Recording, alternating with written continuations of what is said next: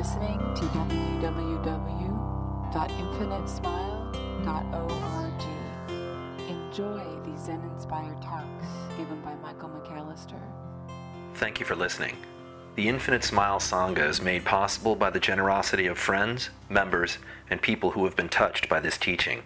Please visit our donations page at infinitesmile.org to help us continue our efforts in spreading the Dharma.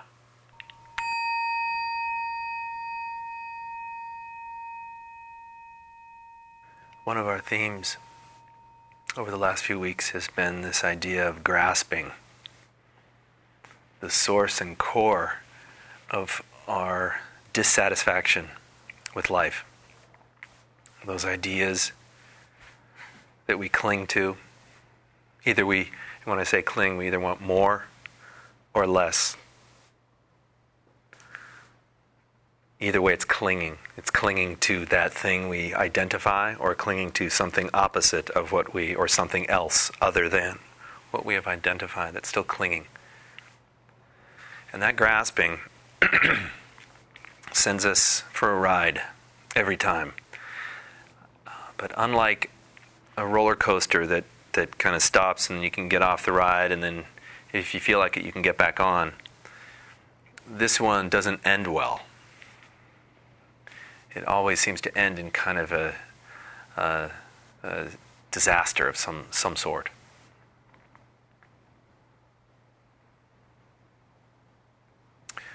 And one of the things that energetically was very interesting last time we met, we were talking about this idea of giving so that we could feel better. And then I, of course, in my um, uh, limited skill as a teacher, said, "Okay, well, you know that that's that's going to lead you to disaster because it's still clinging. And then the whole room, it was kind of fun actually for me to witness from here. It's kind of like, whoa, whoa, you know, what the heck are you? It was very interesting. And while it wasn't that obvious, it was quite subtle. There was definitely, definitely a shift in the room. yes. So I wanted to address it uh, and kind of continue on from there in tonight's uh, tonight's discussion, but I wanted to begin with a, a little story uh, for those of you who have been uh, keeping track of where we're going. This was actually quite beautiful, a beautiful interchange. I'll n- never forget it. Um, did not occur actually in this particular setting, however. This was one of my earlier exchanges. Rather marvelous, marvelous woman. This will be quite quick.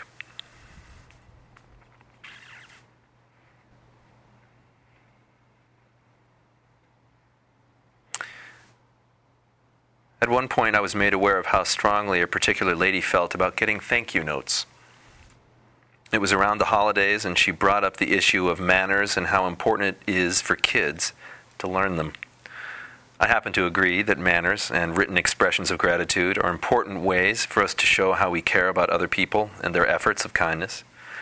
But I was most interested in the lady's personal sense of being slighted after not getting what she wanted after her acts of generosity. So when you didn't get the thank you note for your grandson, excuse me, from your grandson, you felt let down? I asked. Of course, she said. I felt let down by my daughter for not teaching him how to write notes like I'd taught her to do when she was young. And when I don't get the slightest recognition for a gift, it makes me not want to give as much in the future. I could tell this was important to her. The script, in other words, that her ego was delivering so eloquently on her stage of mind came from a very deep place. So, where's the grasping in all of this for you? I asked. She paused, looked at the floor for a moment, and then took a very deep breath. Her lower lip quivered slightly, and she said, I want to feel love reflected back to me when I give it. I guess I'm attached to that feeling. I always seem to want more of it. Or maybe I want to avoid feeling unloved. I don't know. I sat silently looking at her. I guess, she said slowly, that's pretty much my small self running amuck, isn't it? She smiled. When I look at it now, it seems that expectation is always in there when I offer gifts. I always want to get something back. And that's not giving, is it? Sure, it is.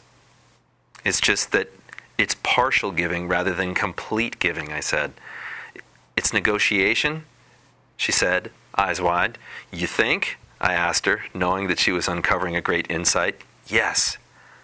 And negotiation is like a cooperative way of grasping, she paused. Then, after a moment, she nodded, saying, My small self seems to need them to show their love for me in a certain way. Her gaze then met mine. She said, Can't get more egotistical than that. And she was right. You can't get more egotistical than that. And so, what we're going to practice tonight is this idea of truly looking at what it is that we are trying to move toward and away from.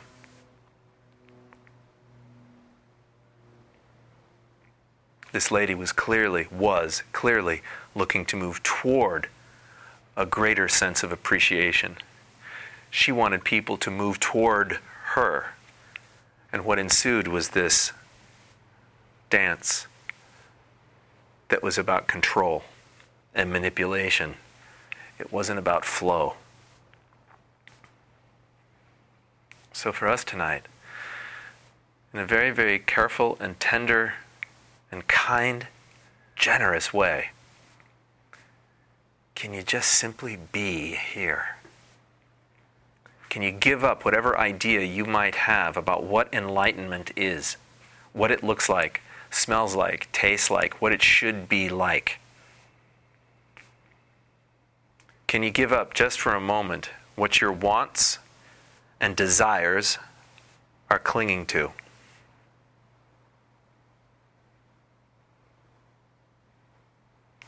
Can you really take stock of what's going on right now? Can you get your bearings as to where you are in this process of awakening right now? And be right there with it, with your full attention, without judgment.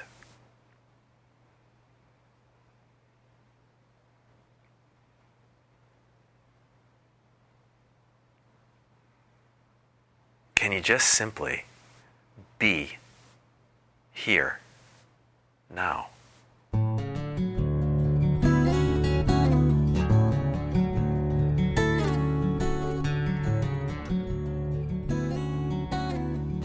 There's a teacher who once said, You can't want awakening once you're awake. You can't want awakening once you're awake. In other words, the you that wants enlightenment won't ever become enlightened. The you that is watching the thing it thinks is a you will never become enlightened either. In other words, enlightenment or awakening is before all befores. Awakening is prior,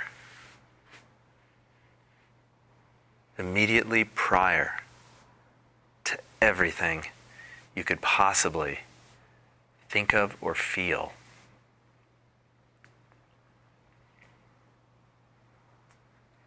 Letting the fullness of that statement in uh, can uh, really rock our worlds. At least that's the intent. Because we tend to look at enlightenment or awakening as something we are going after. That the desire for awakening actually leads us to something. But actually,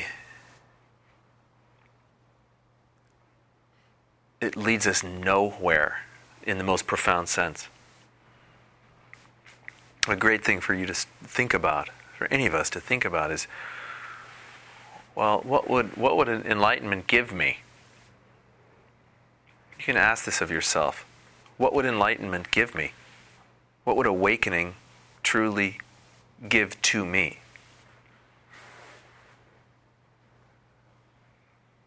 The more we explore that, the more we recognize it gives us absolutely nothing. Once again, in the most profound sense of no thing. It's prior to all priors, before all befores.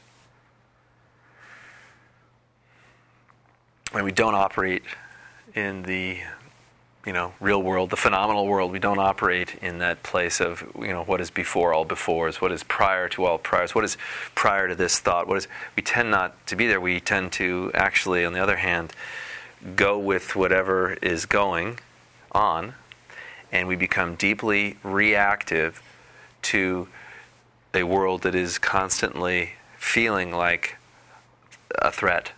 And it's either kind of a subtle series of threats or an overt, extreme set of threats that are being tossed our way all the time. That's typically the way we go about our life. And as a result, we are always kind of, if you will, off center. Always wobbling. We're never still. But at stillness, we start recognizing the utter simplicity of this idea of awakening being what is before all befores. It is this immediate moment.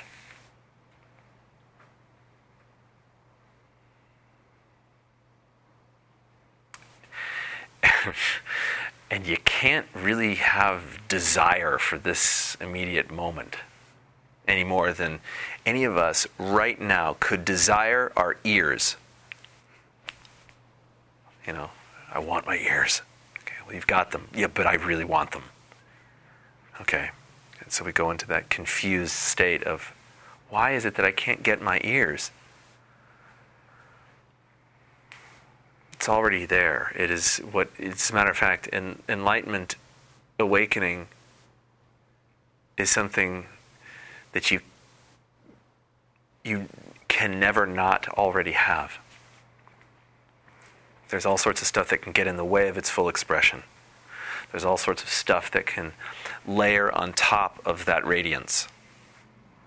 But it's right here, right now, with each and every single one of us in total fullness. And we can get to that space by recognizing how important it is to let it through us. This may sound yet again kind of paradoxical, but when we allow the desire for awakening to really, really, really open in us. It subsumes all other desires. The desire for freedom. Sound like Braveheart. Freedom! The desire for freedom. Okay? That desire is critical. You got to want this. However, that can destroy our search. It can minimize our search if what we want is a big story. In other words, the wanting or the desire itself is never a problem. Desire is just desire, it's this white hot fire. Okay? But when it's desire and then affiliated towards something very, very, very specific, which is awakening. And you have this whole beautiful picture of what awakening is. I want that. That's a problem.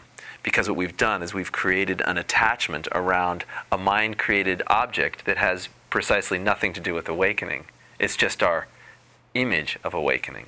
Awakening itself is prior to that. It is before whatever that imagined image is.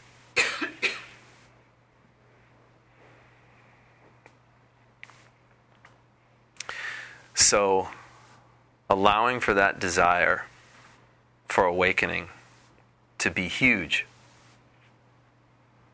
allowing for that desire for freedom to be huge is marvelous. As long as the image of freedom or the image of awakening has been surrendered totally. Once you can do this, you can start to see that there is nothing there. Paradoxically, that nothingness is totally full. It is totally rich. It is uh, no words. Poets can sometimes get pretty close to it. Some sutras do a fairly good job of kind of dancing around it, but we actually, uh, what is it? It's not an it. It's the is prior to the it. It's at the core of that desire. It's not small, it's huge.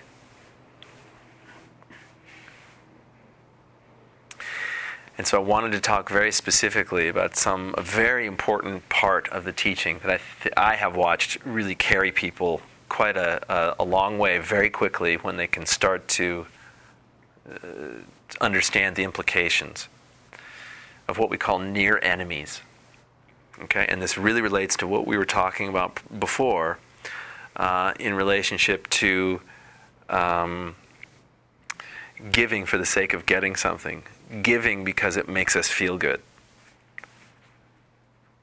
What we really want to do is try to get to what's before all that. And so we can start to see how our egos or small selves can create circumstances that prevent this ultimate life, as I sometimes call it, from unfolding. This won't take too long, but I do want to just uh, touch on this quite briefly and see where it, where it takes us. Whenever feelings I say here. Whenever feelings are actually rooted in an egoic desire, they can become disguised versions of what we might ordinarily see as pure and wholesome. The Buddhist tradition calls these disguised expressions near enemies. The near enemy of true love, for instance, is conditional love. The near enemy of true compassion is pity. The near enemy of sympathetic joy is comparison, and the near enemy of equanimity is indifference. Becoming aware of near enemies can be a challenge, since for so many of us we operate in this space of subtlety without even knowing it. In other words, a near enemy, you guys, is any activity that's still positive, it, may, it might be very generous to the mind but it actually positions us as separate from others. And when we start recognizing the before all befores, the prior to all priors, we start recognizing that there is no in here and out there. There just is this open oneness of all things. I sometimes call it the deep singularity. As an example, ego separates us from our boundless nature when instead of experiencing an unadulterated sense of compassion for a person, we instead feel the near enemy of pity for them. Consider a friend who has gone through a tragedy. It is normal to feel pity for them. You are sorry for their loss, but at the same time, there is something that is glad this loss was something that you didn't have to endure. Your friend's experience of tragedy is sensed as being separate from your not so tragic experience, which allows you to feel sorry for them. In the space between you and them, the ego still manages to stay in charge, allowing for pity to arise. Put another way, pity can only exist if we attach to the sense that someone else is having a bad experience while we are not.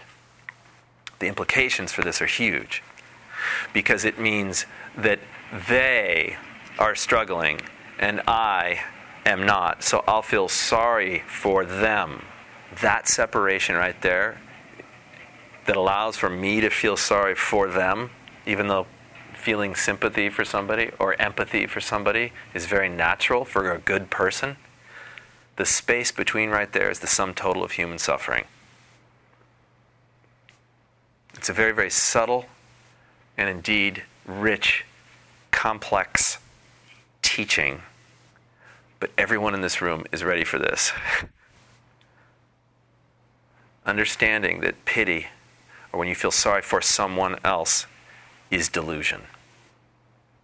Opening to what is true, to what is prior to all priors and before all befores, allows us not only to feel pity, but this massive connection with that person's pain. It allows us to empathize beyond putting ourselves in their experience. It actually senses from this big self awareness that this is all happening within. This is part of me. Their pain is my pain. And by extension, their success is my success. This creates, a, it has a tenderizing effect on our hearts and our minds. It softens them both in a very, very beautiful way if we can allow this, this in. When awakening spawns a boundless connection to all beings, another's pain is no longer experienced as being separate from our own. When we realize our connectivity to everyone, we see that instead of pity arising, compassion springs forth effortlessly from all of our activity. Albert Schweitzer says along these lines Until he extends his circle of compassion to include all living things, man will not himself find peace.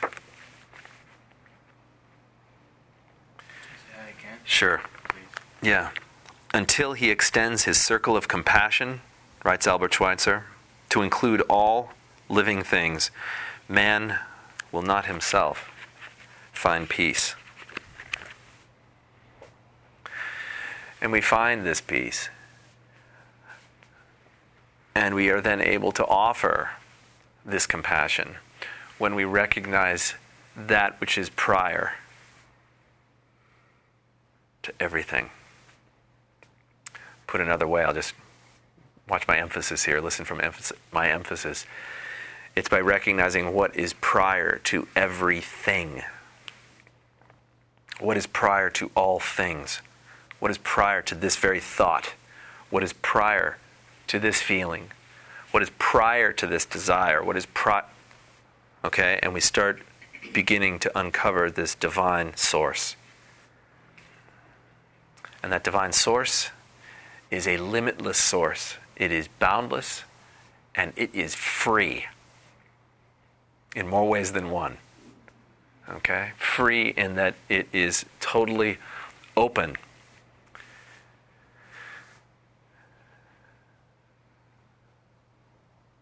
and free in that it is perfectly 100% still.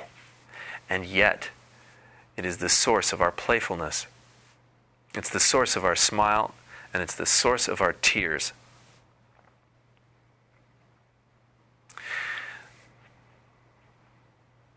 And it won't cost you anything more than everything.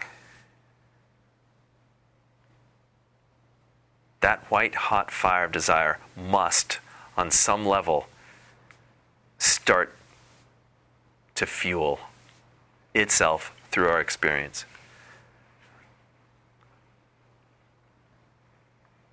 You have to want this as long as you don't attach to what the this means. You have to allow for kind of a let's get serious. Let's have fun along the way. Let's get serious about this. And it tends to work. It's really amazing. It's a mystery. Absolute mystery.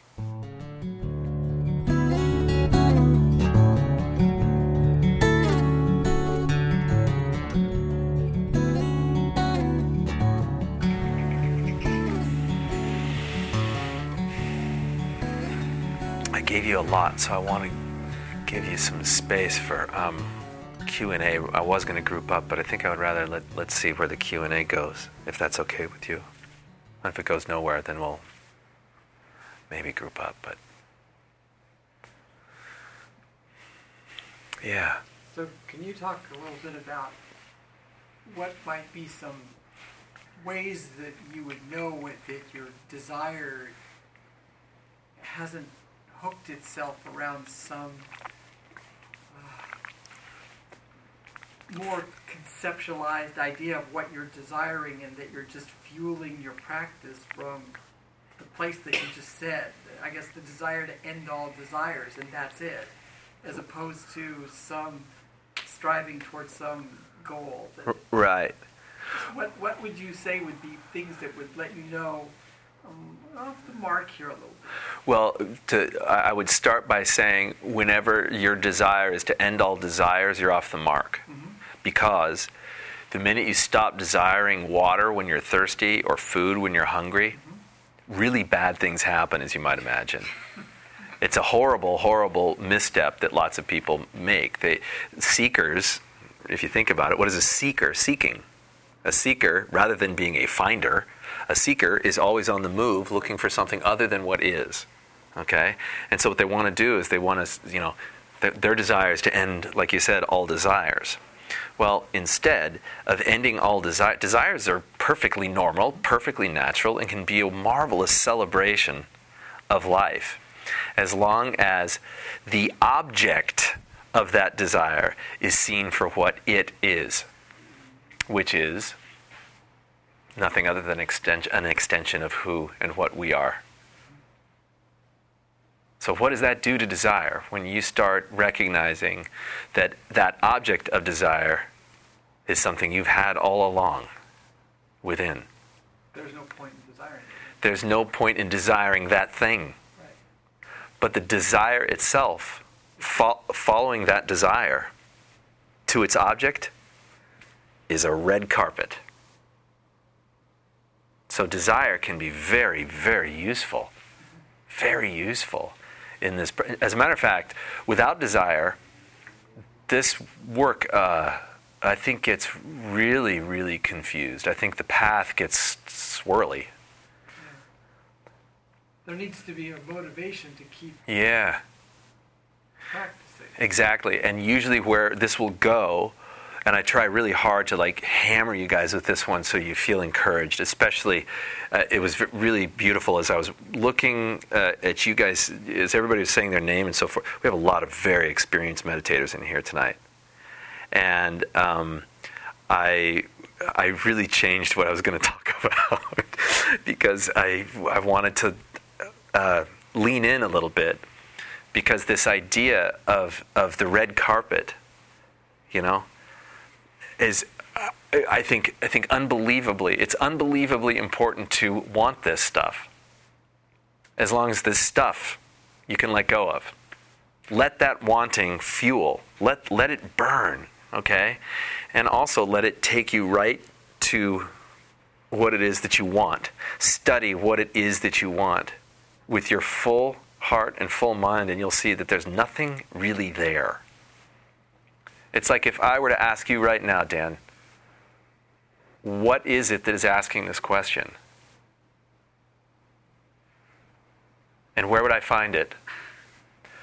I can't find it. Right. But but still, there's the the needing to take the next step on the path, the needing to come back, the needing to keep practicing. That's still there. Right. And I guess, I guess my original question was: Is that easily gets hooked Mhm. into? Well, I need to do this and I need to do that, and there's there's not there's ten steps ahead Yes. as opposed to the next step on the path and just going with the the desired one step at a time. Your, your metaphor is perfect because what you're asking for is how, where do I move to become still? Right. and then go place in stillness itself. Mm-hmm.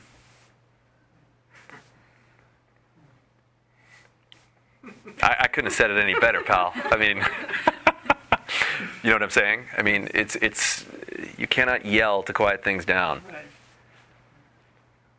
Now, a yell might create an opportunity for silence to ensue. Okay? A move might create an opportunity for that aha moment of, oh, no movement. It's prior to the movement. It's prior to freedom, true freedom is prior to my sense of what freedom is. My sense of what freedom is is small. What is prior to that sense of freedom is unbelievably infinite in its scope and nature and free. so the step actually isn't out, it's not even in, it's right there. Nowhere to run, nowhere to hide, just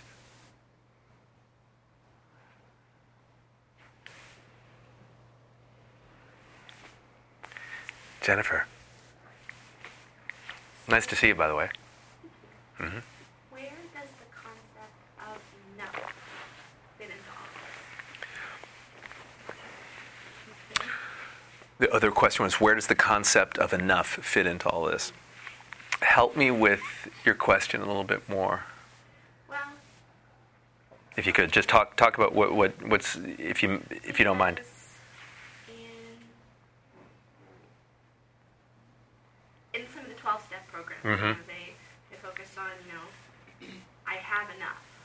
You know, that I'm not wanting of anything, I'm not needing of anything. You know, what I have here, wherever here is, you know, is enough. But doesn't that kind of negate that desiring that you're talking about? If you're if you're satisfied with what you have, or is that Do you desire satisfaction? Do you desire that sense of enough? Is there a desire that arises within you, within the thing we call you? Is there a desire that arises for enough? well? Doesn't that go back and forth though? I mean, Sure, sure, but just stick with me. D- is there a desire that arises? Just you can go yes or no if you feel like it. Is there a desire that arises for there to be some sense of I'm going to change the word from enough and I'm going to use a synonym? Is there a desire that arises for peace? Yes. Okay. Follow that desire. What's prior to that desire? What is before that desire arises? What is the source of that desire?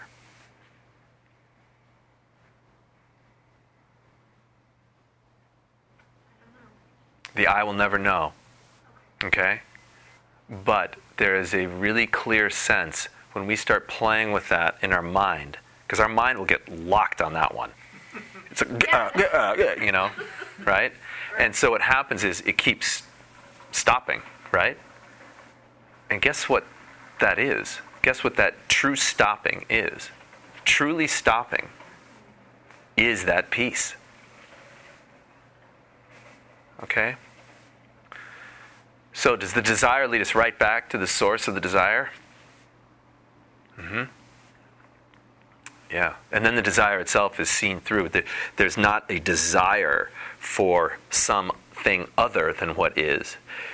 We start to redefine and requantify and recalibrate what desire is. Desire itself is this beautiful shimmer, energetic burst of wonder and awe.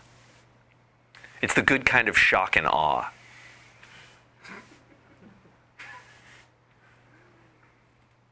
And it stops us in our tracks. So then enough then. I think so. But what do I know? yeah.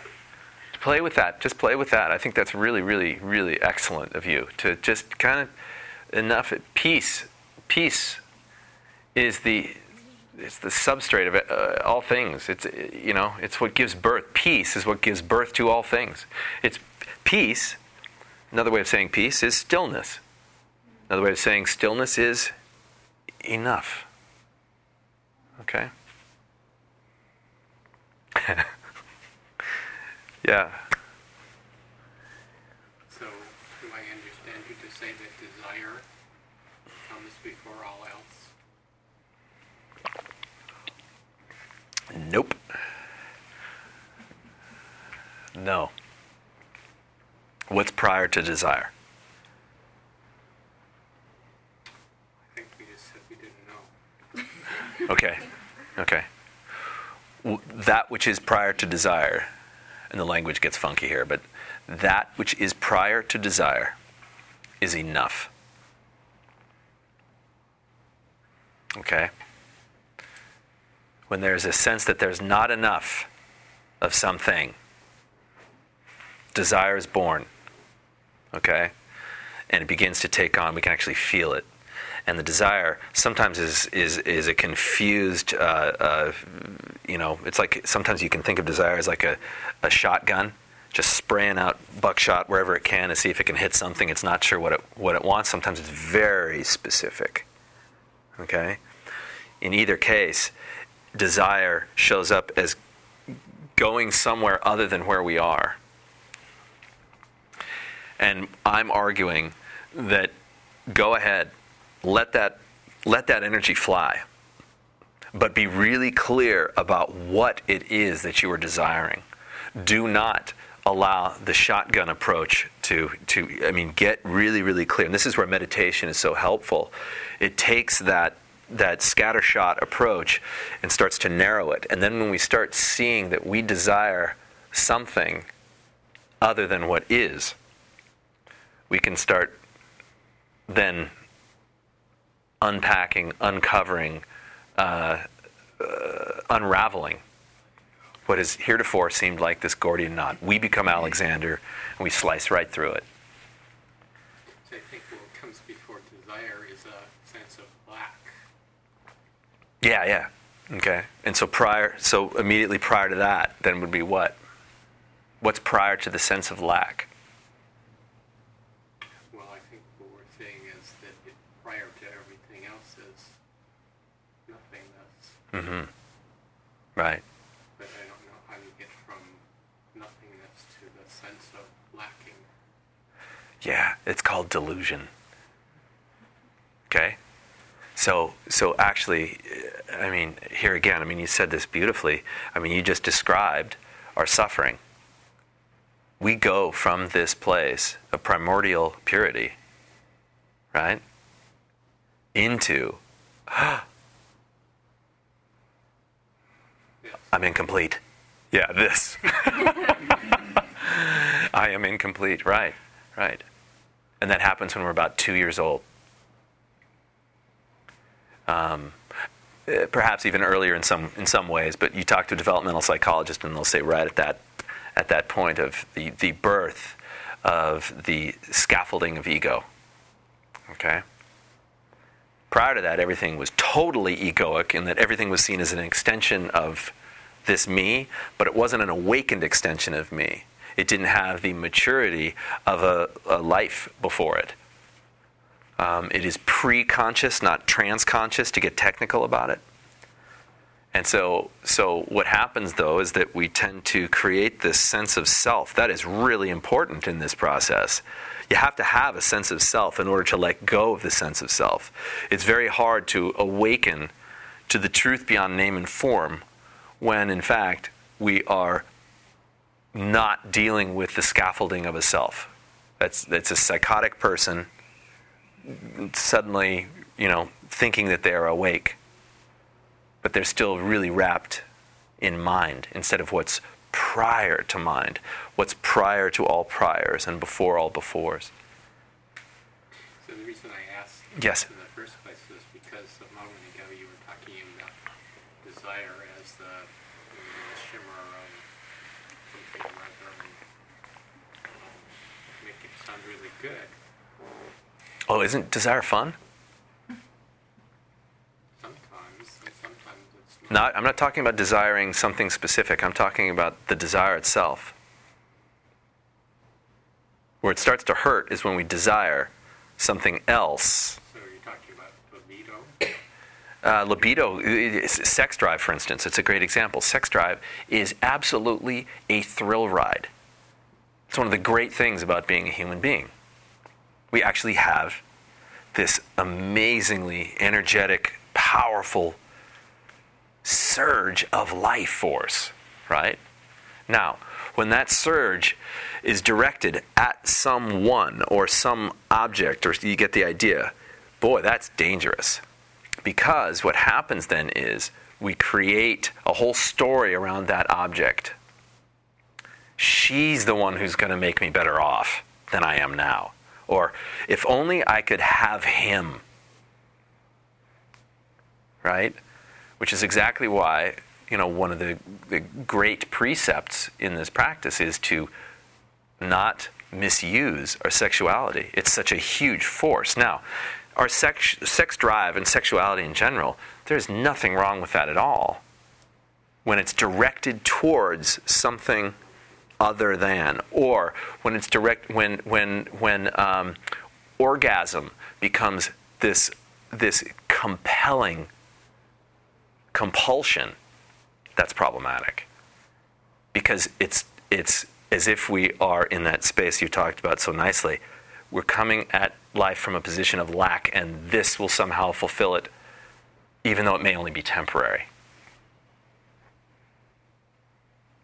So we can get at the core. This is why celibacy for monks, I think, can be very valuable, especially for people who are, you know, who are doing, you know, Buddhist practice, like they're in a practice period or something like that. I mean, this is really, really cool stuff. You start, you start facing that.